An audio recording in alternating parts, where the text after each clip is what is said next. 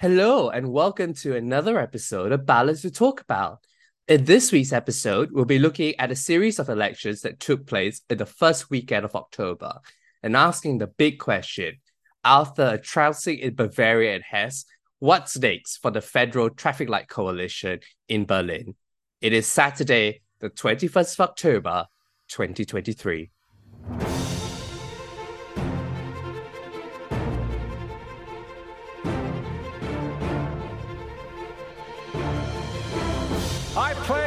President who seeks not to divide, but unify. Not now. I not am a if. fighter and not a quitter. Look at Joe Biden. Time for a change in this country, my friends. A real change. Let's keep moving. Slava Ukraini!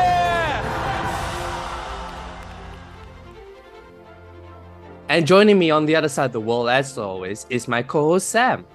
Well, how's it going, Sam? It certainly has been a politics filled month, isn't it? It has indeed. I mean, we had everything from the two UK by election results yesterday to the continuing failure of the US Republican Party to elect a Speaker of the House of Representatives uh, that have been providing some entertainment over the last week. But for sure, yeah, politics filled month, um, lots to discuss, and we'll be unpacking a little bit of it today.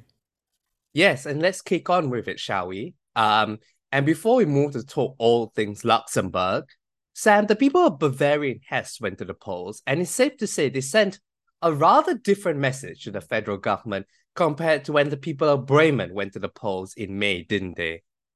Yes, so this week we'll be unpacking three um, German state elections. Bremen actually had their election earlier in the summer, um, but Bavaria and Hesse just in the last few weeks and months, um, and we'll be unpacking them all together because I think to co- collectively they tell a bit of a picture of the state of German politics at the federal level. But just to give you an indication of what happened, so Bremen one of Germany's city states, this one of the smallest states by population in Germany.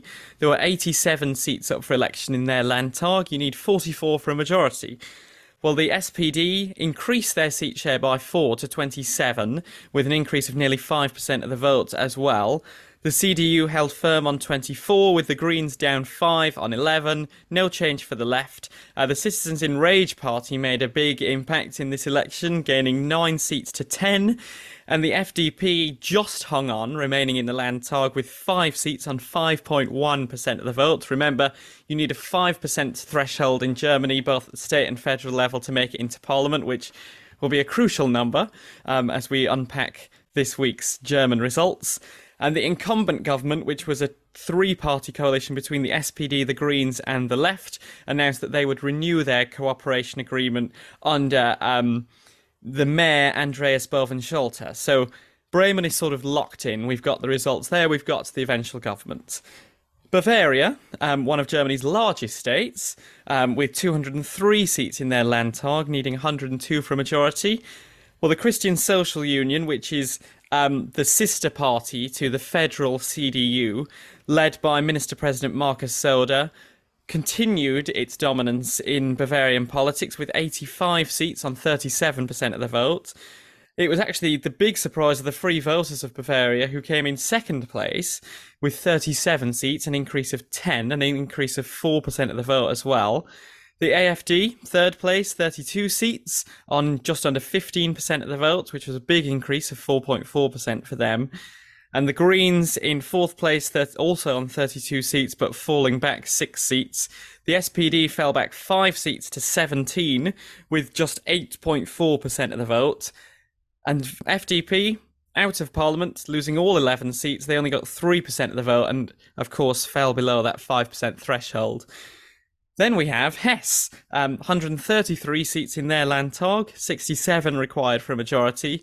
Well, the CDU here, led by Boris Rhein, increased their seat share from 40 to 52, um, increasing their vote share by nearly 8%, so a big increase for them in, in Hesse.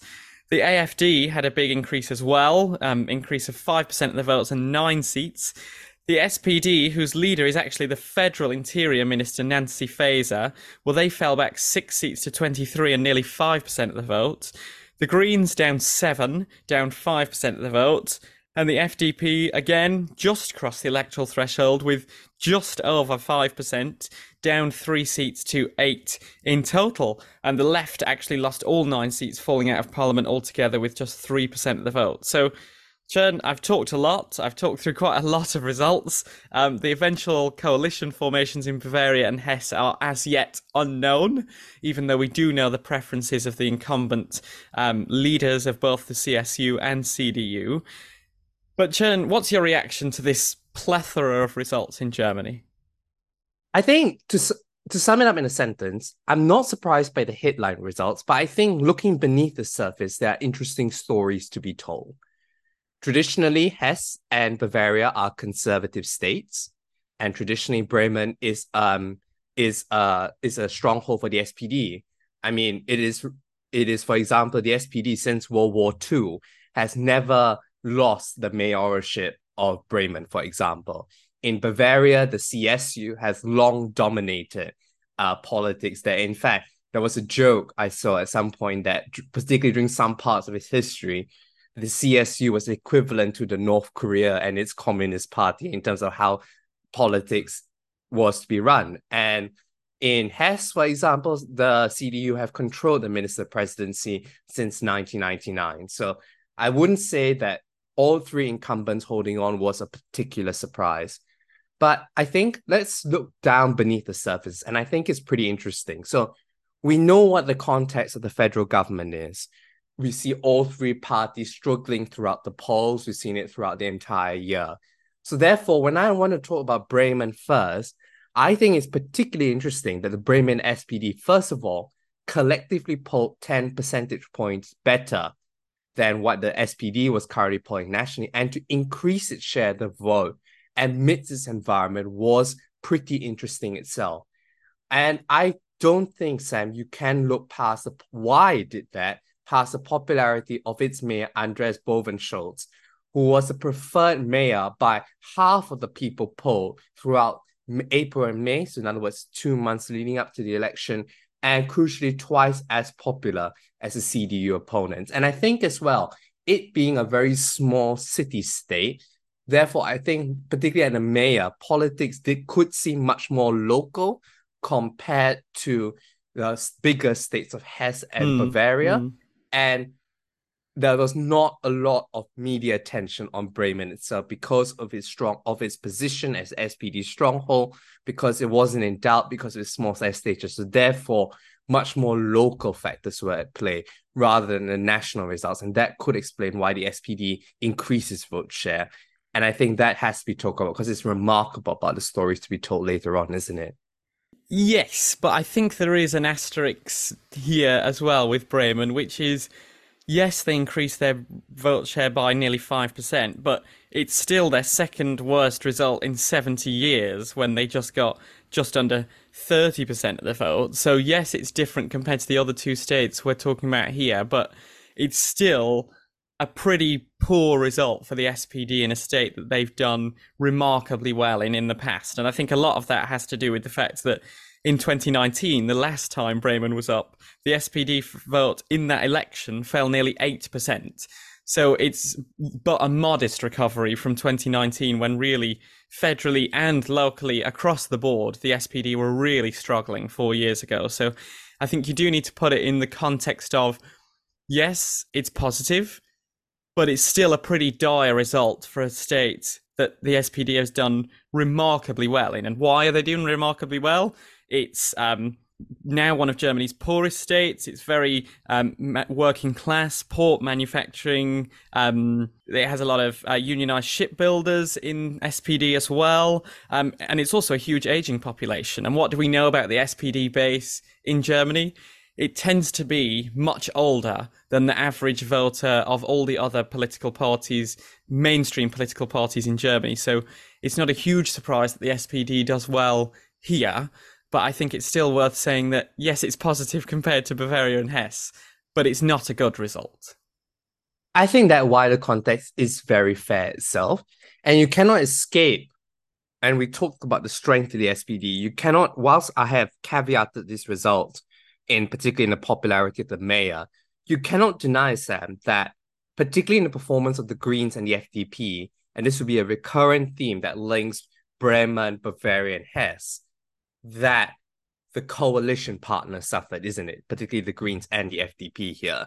And you cannot ignore the fact that potentially federal factors could explain their both poor performance. No, absolutely. And as you said, I think that's going to be a trend across the three states we're talking about today because the the SPD has done relatively well in Bremen. They've had a disaster in Bavaria and they've had a disaster in Hesse. But the performances of the other coalition partners are almost worse in all three cases as well. Well, I, I think like when we we'll talk about the Greens in Bavaria and Hesse, I think because I like you said, context matters. But certainly the Greens, I think, had a really bad night in Bremen. And National Party leaders did attribute this to so-called quote local mistakes.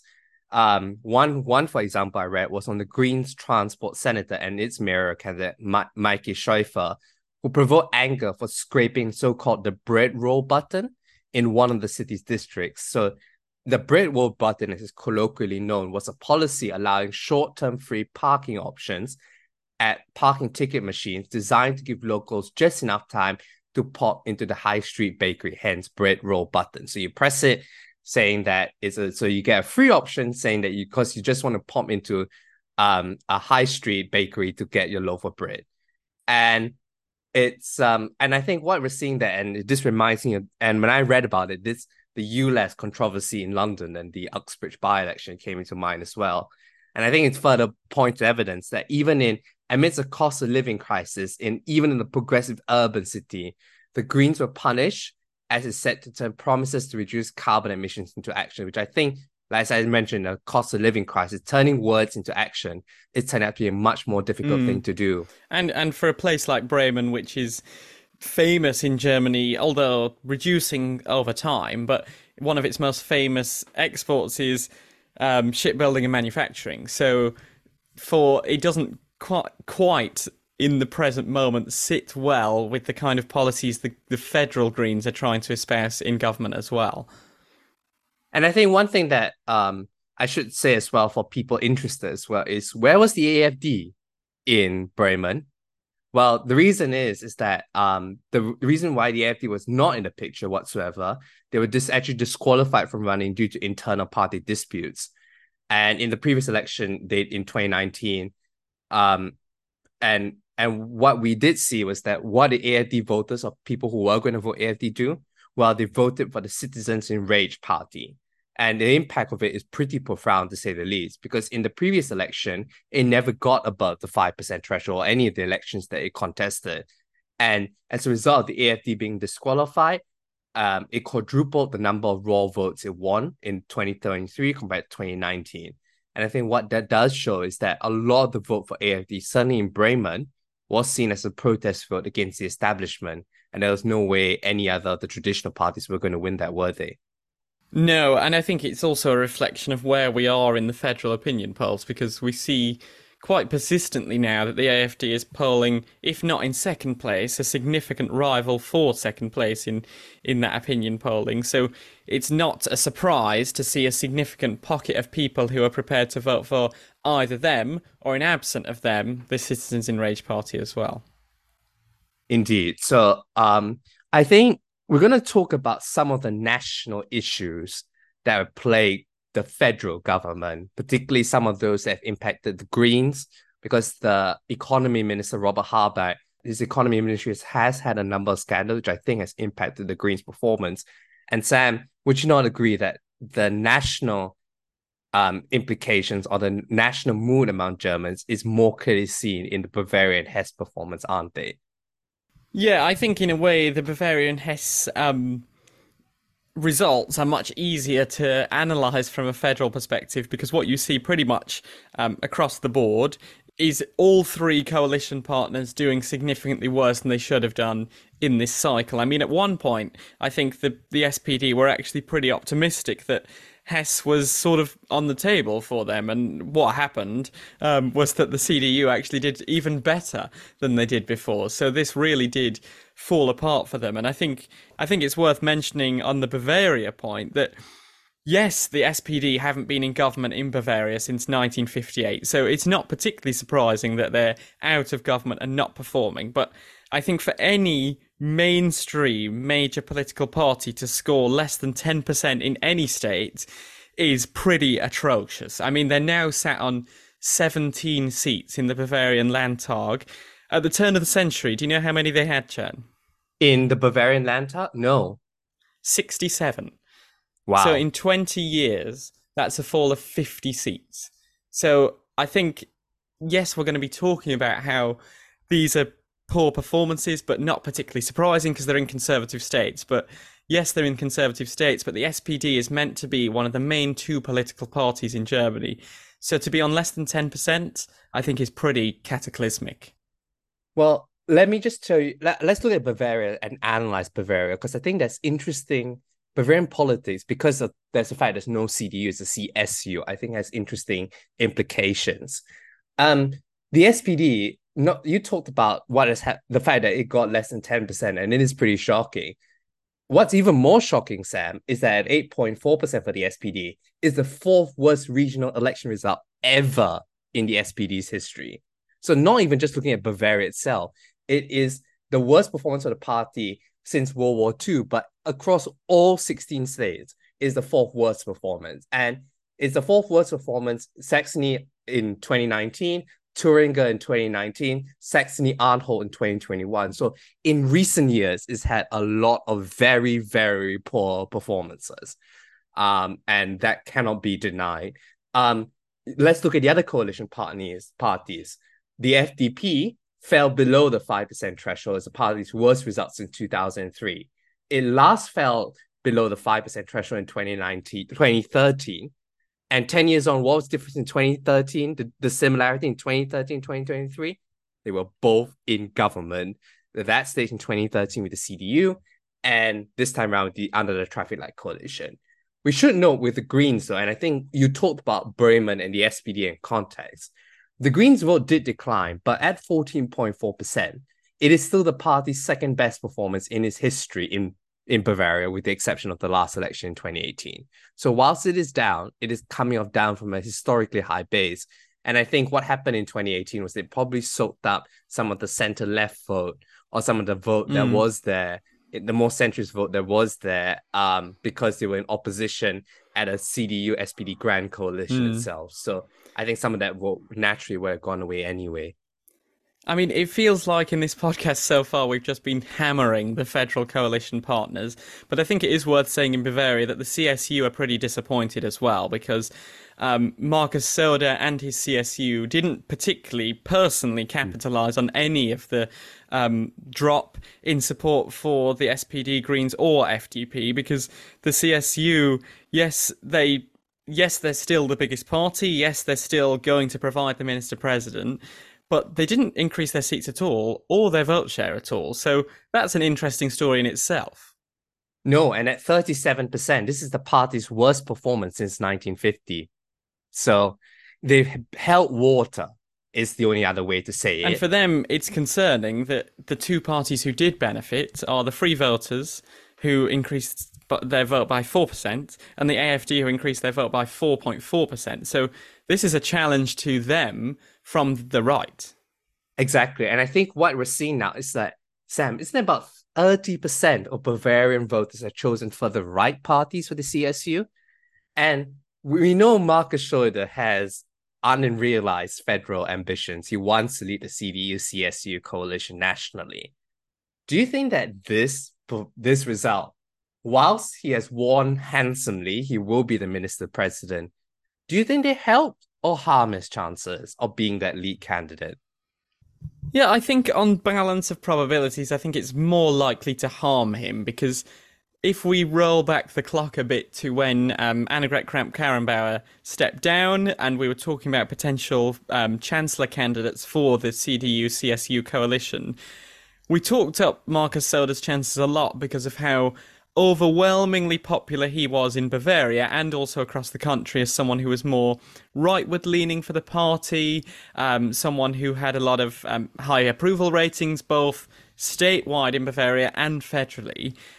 Whereas now, I'm not entirely sure that's the case because this is not a resounding endorsement of him, his party, his leadership of Bavaria. Yes, he's he's going to continue to be the minister president. That is unquestionable. That is without doubt in these results if he wants to do that. But I think his federal case always was his overwhelming popularity and ability to dominate Bavarian politics. Whereas I think this, in the context of all the federal coalition partners doing badly, yet the, it's his right wing opposition that's doing well, I think sort of takes apart his argument that he is the bastion of the right, of the centre right, and someone who can just is an election winning machine. Well, technically, he has won the election. Well, that's true. That's true. But I think just look at Hesse. I mean, Hesse, the federal coalition part- parties did badly. The incumbent CDU government did very well. That's the difference. And I think crucially in Hesse, we talk about Hesse, like the Hesse CDU vote in 2018 fell 11%. They recovered 8%. So it suggests that a lot of the fall they have recovered. In 2018, the CSU vote fell 10%, and it now has fallen a further 0.2%. So there was no recovery whatsoever. Yeah, exactly. Exactly. And just bleeding support to the right. And and I think a lot of it is how in particular, because it was quite interesting to me that the fall in the CSU support, if I look at the polls of polls, has coincided with a rise of the free voters of Bavaria. Sam, to listeners who may be less informed about German politics, what who are the free voters of Bavaria? Um, they're basically a group of independents. I think is probably the best way of trying to explain what's going on here. I think. I think one of the closest comparisons in terms of the style of political movement is maybe like the Teal Independents we were talking about in um, in Australia. Yes, the Teal Independents tend to be centre left in Australia, but this is very much a centre right to right wing group of independent voters who are trying to um, gain entry into the Landtag of Bavaria and have been pretty successful in doing that. They they market themselves an alternative to every single political group. Um, and they manage to pull voters away from the centre right ground. And I think it works in Bavaria because, I mean, the CSU have been so historically dominant in Bavaria that I think for people looking for an alternative, you're not really going to find the ability to dislodge the CSU on the left of the political spectrum. But you can gain some influence in the government by voting for these more local issue, local Bavarian politics focused um, candidates that the Free Voters represent. And in fact, they've been in coalition with um, the CSU for the last term of government. It looks increasingly likely that that's going to continue. Um, and what will be interesting is to see the impact that these group have on the federal level when we next have the federal election because they're trying to break into other states as well. Um, but they've been particularly popular in Bavaria. Well, I think I saw recent polls that put them at 4% and the threshold federally is 5%. So they're coming awfully close and it will represent a further fragmentation of the center right right wing vote as well. Mm. What what I do find interesting, Chern, I'd love your opinion on this, is I think it's particularly fascinating that this Free Voters and AFD both did well in the same election because, in my mind, these two parties are sort of competing for the same vote. I think they are competing to the same vote to a certain extent but at the same time, not to the same extent. I think, in particular, if you are angry with the current government, I will be very surprised if you add with the current Bavarian government, I should say.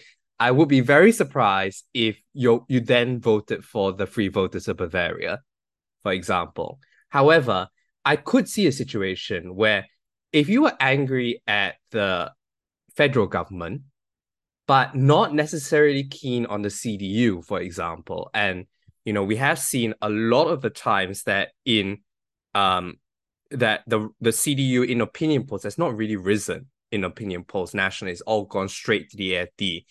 But I could see a situation in Bavaria where the the free voters was a very useful outlet for all those discontent well, who were too afraid to vote for the AFD who would who found another alternative and the free voters suddenly appealed to it and the anti-establishment voter who but was scared of the AFD could find a useful home in the the in the free voters of Bavaria. So that could be one way in which that that influence has borne out really. Um, whereas, for example, and the impact of that I think is seen in the CSU vote to a certain extent, where if you're afraid of the AFD, you therefore could more probably wanted to vote. If you are angry with the federal government but were afraid of the AFD, what could you do in Hesse? You probably voted for the CDU. But in in Bavaria, you had an option. And I think because the CSU is still in the doldrums or seen as part of it, or you're still angry with them, I think it attracted a lot of that vote as well. So the impact, I think, is to draw a lot of it away because what I and this is and the reason why I'm saying this mm. is one reason why the the free voters in Bavaria saw a big increase in the polls, particularly in the last month or so, was a scandal surrounding its leader, the Deputy Minister President Hubert Aiwanger. Have you been reading about it, Sam? I haven't, no.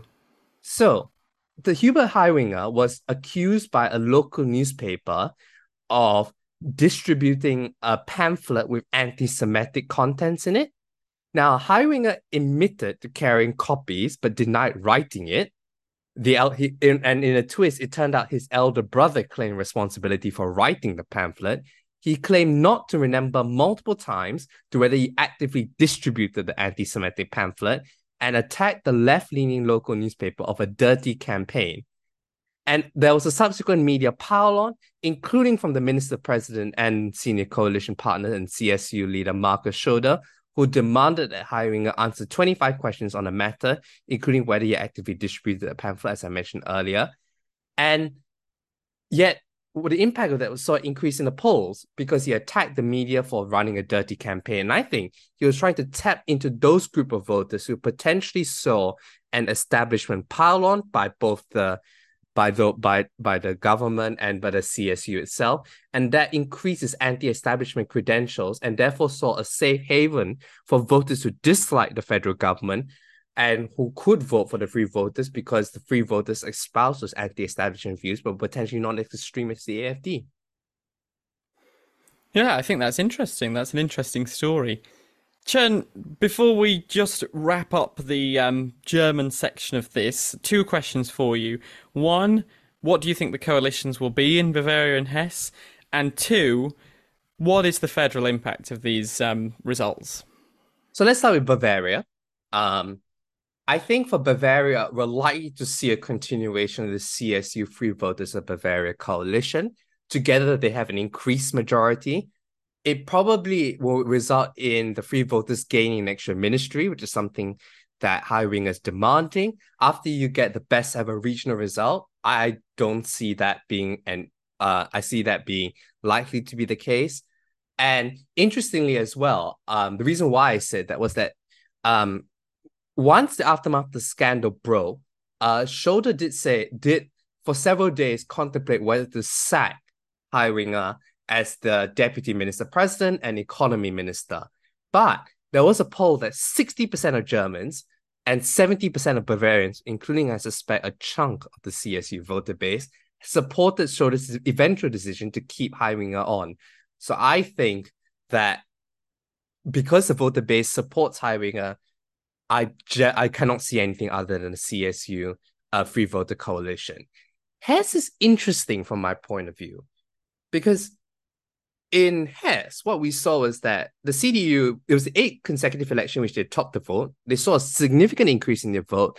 Um, as I mentioned earlier, nearly recovering the vote share they lost in 2018.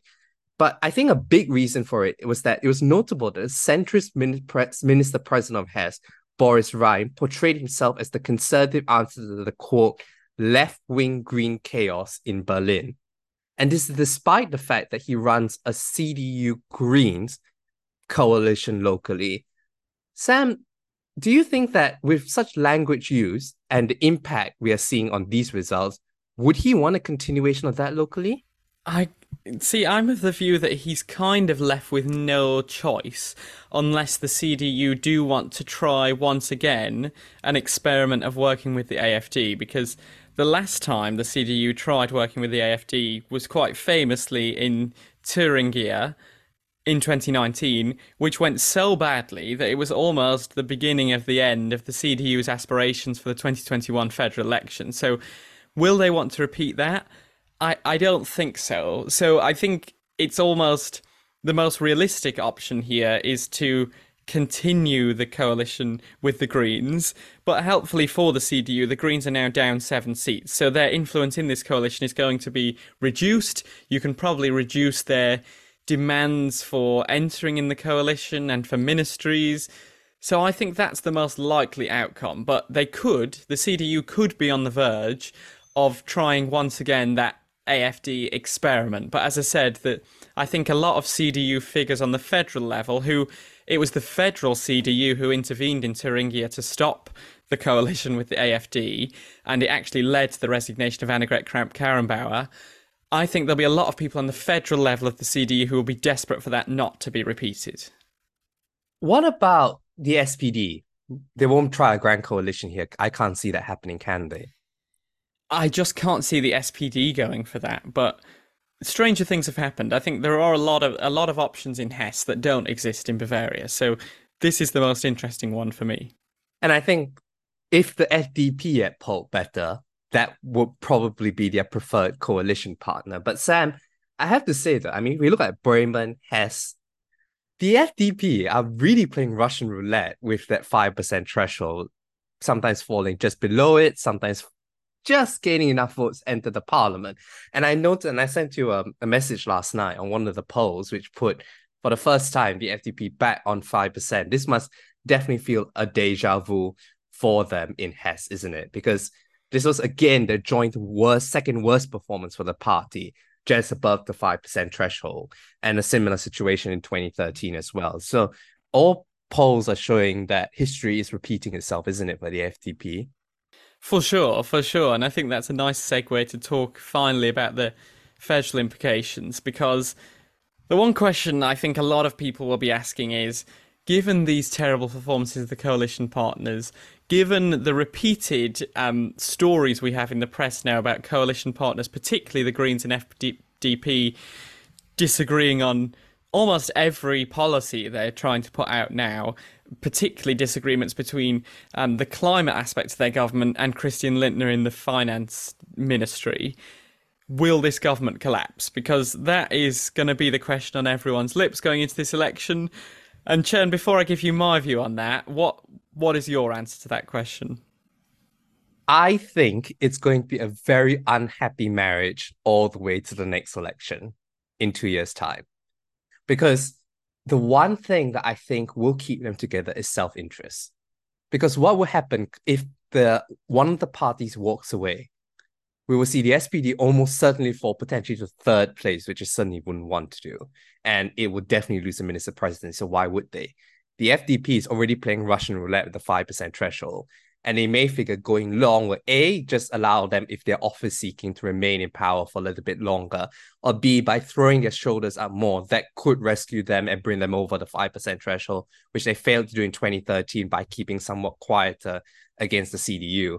And from the Greens' perspective, this could be um, I just can't. And similar situation for the Greens, they'll see a loss of support. They may see them out of government altogether. So why would they?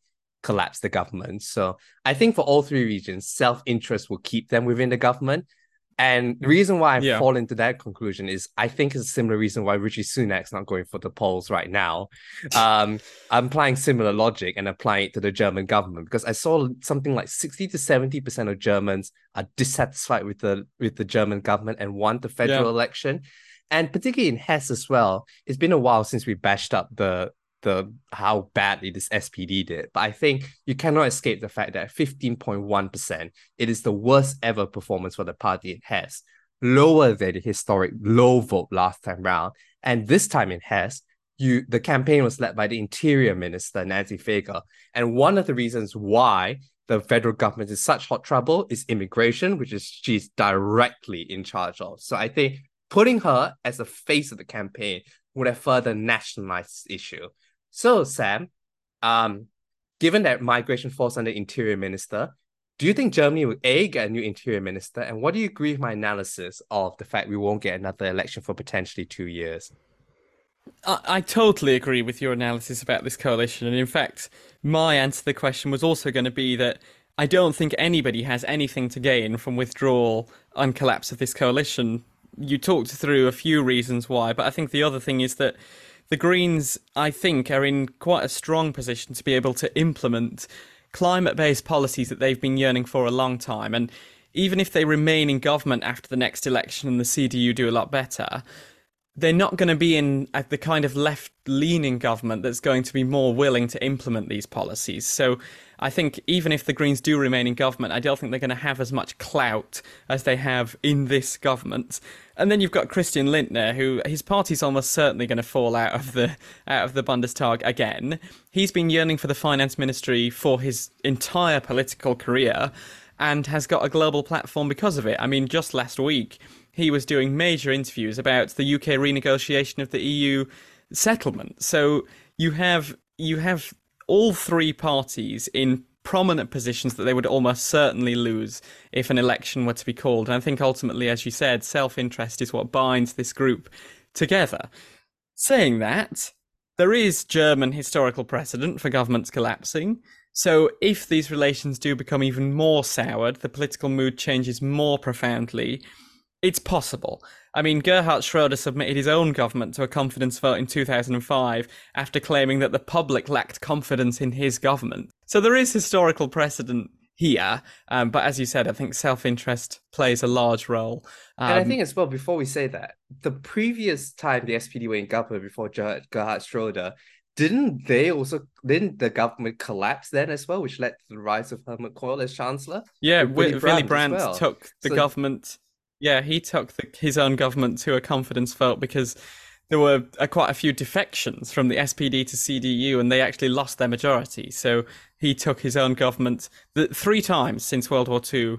A German government has collapsed, but in all instances, it's been the the um, chancellor has submitted his own government to dissolution. Just one final point in the Greens, though, because I think that's important, is that I think in the Greens in both Bavaria and Hesse, whilst their vote share declined, it was still the second best performance in the party's history. So I think definitely in Western Germany, the picture is that they have they have had a setback, but from a historic high from last time around where they weren't in mm. government. But I certainly think that you are absolutely right that the influence is probably at its highest now with the SPD government here. Because I imagine that probably the next government could be a CDU, FDP, and uh, Greens government, where the Greens will be seen as the somewhat troublemakers, as what the FDP are appearing to the SPD Greens now, because I suspect the CDU and FDP, if I assuming the FDP gets over the threshold, or are much more natural coalition partners of each other. And therefore, in that scenario, the FDP's in the the Greens influence is significantly reduced in that government.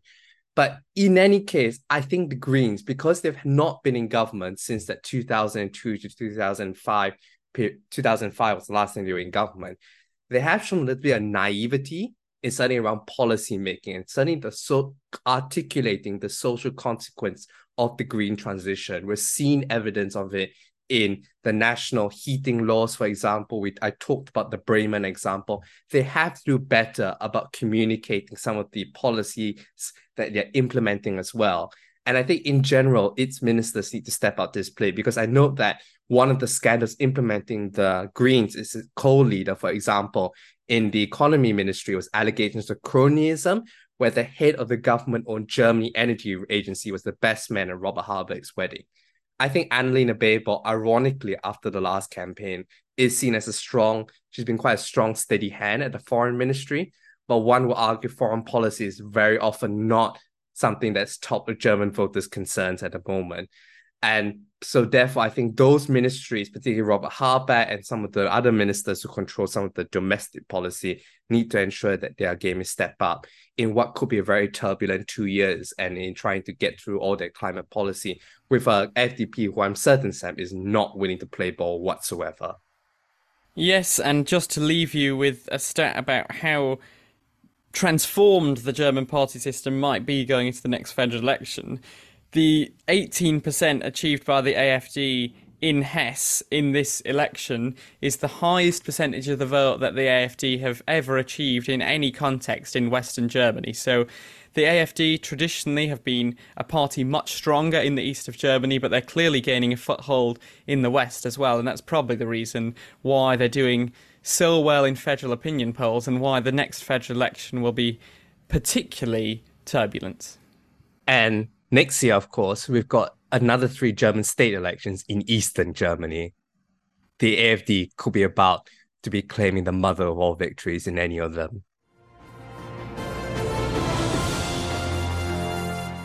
Okay, so now we'll be moving straight on to be talking about another country, well, that isn't in the news, but this has certainly been a learning experience for me because it was on the same day at which the same weekend as Bavaria and Hesse went to the polls, Luxembourg went to the polls. And in the 60 seat Chamber of Deputies, where you need 31 seats for a majority, the, the CSV came first, once again, with 21 seats and 29.2 shares the vote. The Democratic Party, whose leader is the Prime Minister Xavier Bettel, who has 14 seats, up two with 18.7% share the vote. The Luxembourg Socialist Workers' Party has 11 seats, up one with 19% share the vote. Um, the right wing populist Alternative Democratic Reform saw its seat tally increase by one to five seats with 9% of the vote. The Greens were the big losers in this election. Their seat tally halved down to four seats, down five seats with 8.6% of the vote. The Pirate Party got three seats, up one with 6.7% of the vote, and the left two has got two seats with 4% of the vote. The key takeaway message is that the Democratic Socialist Worker Green Coalition, which had 31 seats in the last election, well, they've lost their majority. So, at the very least, there will be a new government formation. So, Sam, first of all, reading about Luxembourg, which is a new country for both of us, what is your reaction to these results? Well, what I did find interesting reading about Luxembourg is just how little turbulence there has been in the vote shares and the party system for most of the time it's been holding democratic elections. I mean, in fact, the C the CSV, the Christian Social People's Party, has been the largest party in every single Luxembourg election since the party's formation, and with the exception of Xavier Bettel and Gaston Thorn in the 1970s, they provided every single Luxembourg prime minister since World War II. So there has been relatively little to no change in the seat representation in the Luxembourg Chamber of Deputies with the exception of those times when the Democratic Party did particularly well.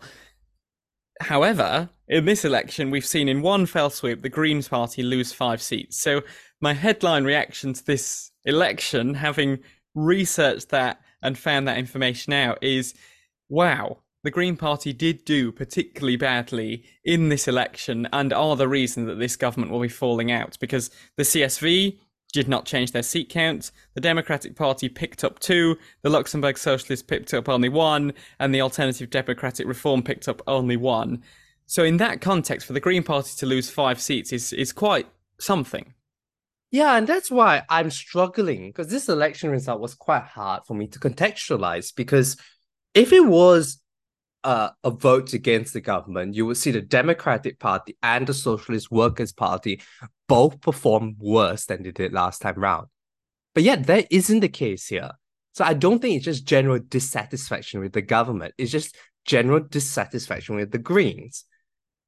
Why is that the case, do you think? I found a few potential explanations which all seem to make sense to me. So, one of them was about what this election was about. So, security issues were particularly high on the agenda in this election, and the Green Party controlled the justice and internal security portfolios. So, the Green Party are at the centre of this government's security policy. Housing was another huge issue in this election. Who controls the housing ministry? The Green Party. And also, we saw there was a particularly huge drop in support in both the East and South Luxembourg constituencies. Um, the Luxembourg electoral system, we haven't explained, um, is a multi seat proportional system split into four constituencies North, East, South, and West Luxembourg, all which provide a handful of seats to the Chamber of Deputies on a proportional basis within those constituencies.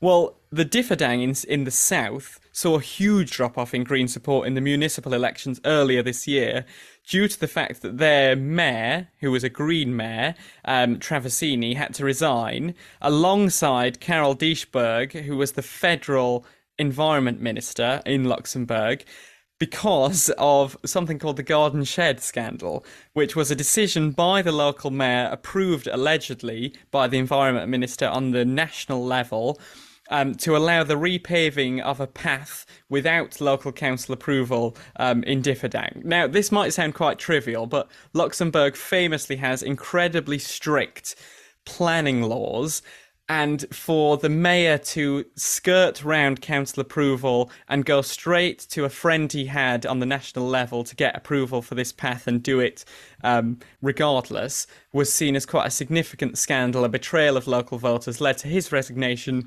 and left the Green Party on both the national and local level in tatters. I think you then start to build a picture as to why the Green Party, in particular in this election, became quite unpopular. And I think as well, what's interesting about that is that voters so clearly isolated which of the coalition partners it didn't like rather than uh, tarnish the rest of the coalition with it, which I think is a particularly interesting thing that has happened. And I totally agree that housing was one of the reasons why the Greens didn't do well. And if you control the housing uh, portfolio, it means that you directly will shoulder some of the blame for it.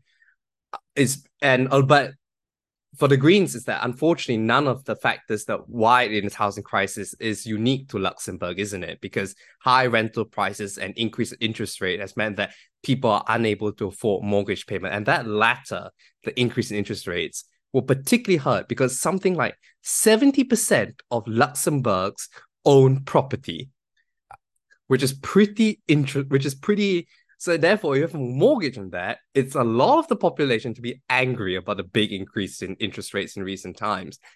And I also saw something as well is that despite Luxembourg, you know, it's one of the richest countries in the world, it leads, it also leads, unfortunately, the European statistics for the working poor, where 12.9% of the population as a whole is is is, is designated as working poor. Largely the youth cohort falls into that. And it's the second highest in the EU, except for Romania. Um, and I think in particular that could really impact the Greens because traditionally we see the Greens are seen as anti-housing development, protecting the green belt. That is part of the name. And I think it could also explain the increase in the Alternative Democratic Reform Party, who is particularly popular among low-income people who would be disproportionately helped by the rental increase and the increase in mortgage payments and people left our recent economic growth. They themselves brand themselves as anti-establishment. So I think it, it is fertile ground for explaining the rise of the right wing Green pop- populists, apart from, you said, the scandals of the Green Party itself.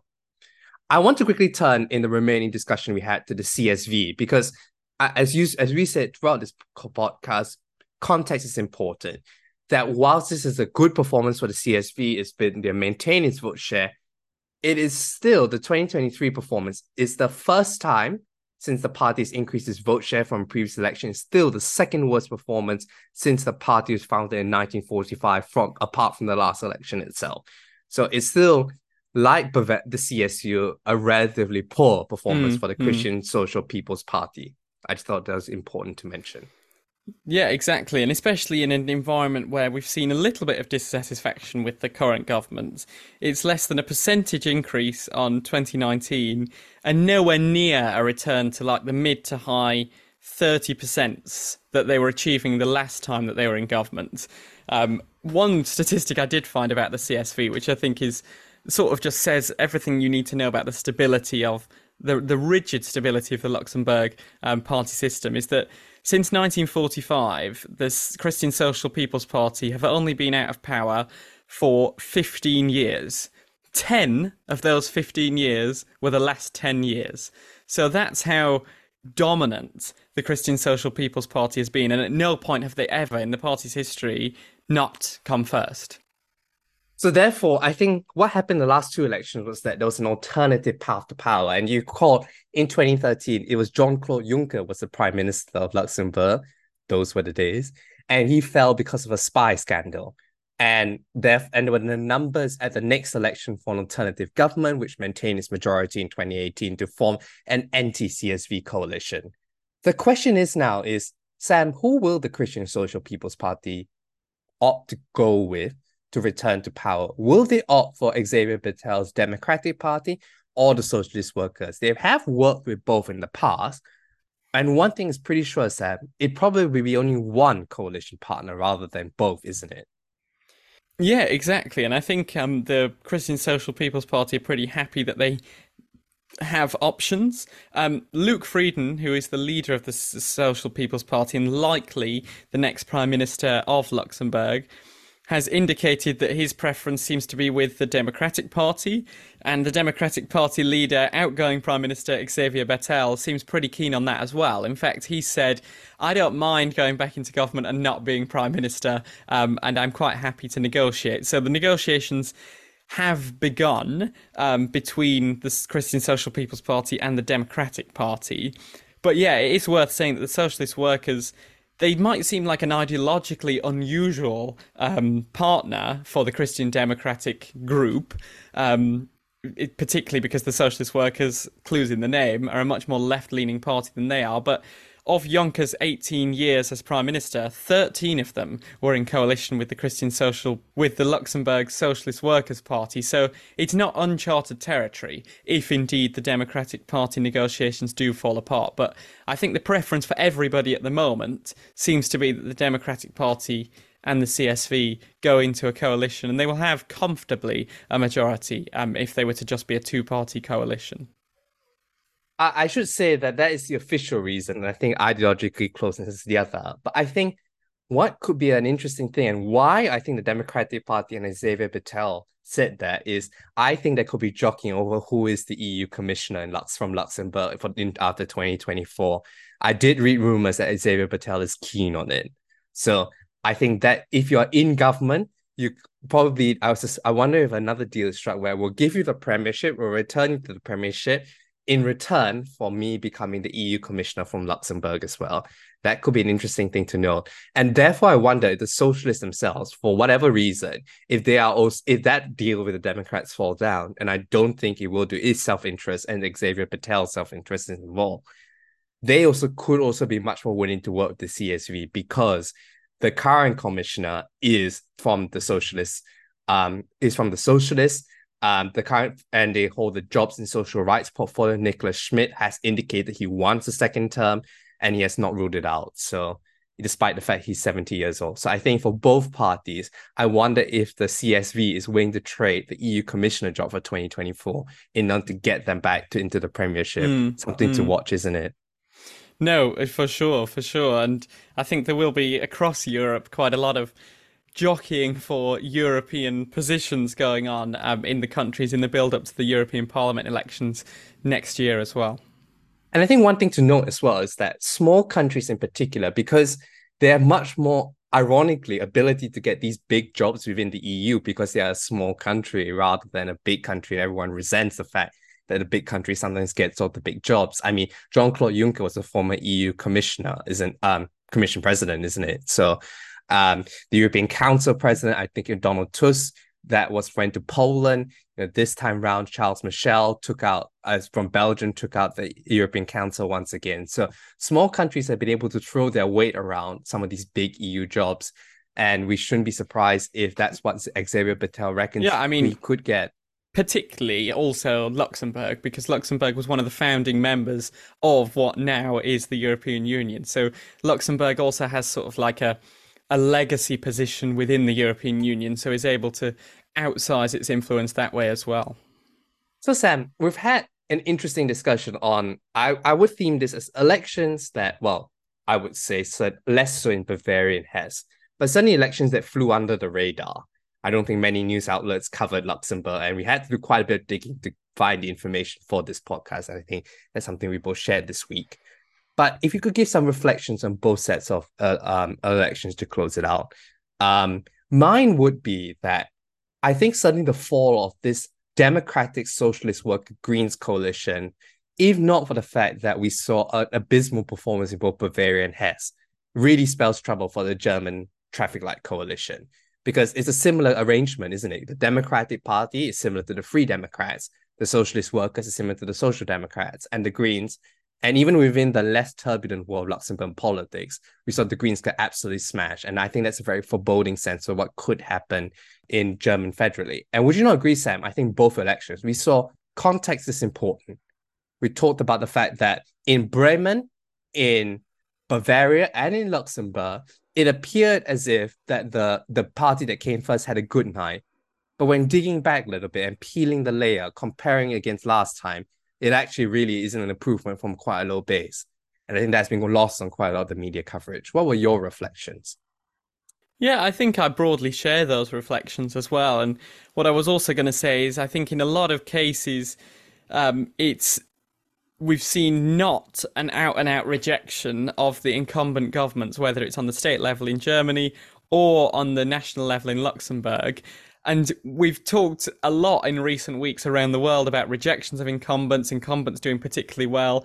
Obviously, Germany is slightly more complicated because the incumbent federal government is very different to the incumbent government in two out of three of these states. But still, I think there is evidence in both of these elections, sets of elections, that if the in the if the incumbent government is performing relatively well on some indicators and is not exceedingly unpopular, there is scope for your incumbent party to build on that um, build on that uh, support. And I think we've seen that in Luxembourg in the Democratic Party and also across the board in in the German states as well. Well, whilst we might not talk about incumbent governments getting the boot on this week in Germany and to a lesser extent Luxembourg, if not for the coalition partners, I think that won't be the story next week when we when we continue our set of elections in October. No, I suspect not. but for now, that is it for the latest episode of Ballot to talk about. Do join us again next week when we're talking about elections which booted out the governments in two parliamentary electoral systems in Poland and New Zealand. And as always, we'll continue to keep you up to date on the world of politics and elections from around the world. You can follow us on Twitter, Instagram, and Facebook at, at underscore talk. And please do leave us a rating or review, or simply tell your friends about us. You can also email any feedback or comments to ballot to talk about at gmail.com. My name is Chern Han, and until next time, we will speak to you soon.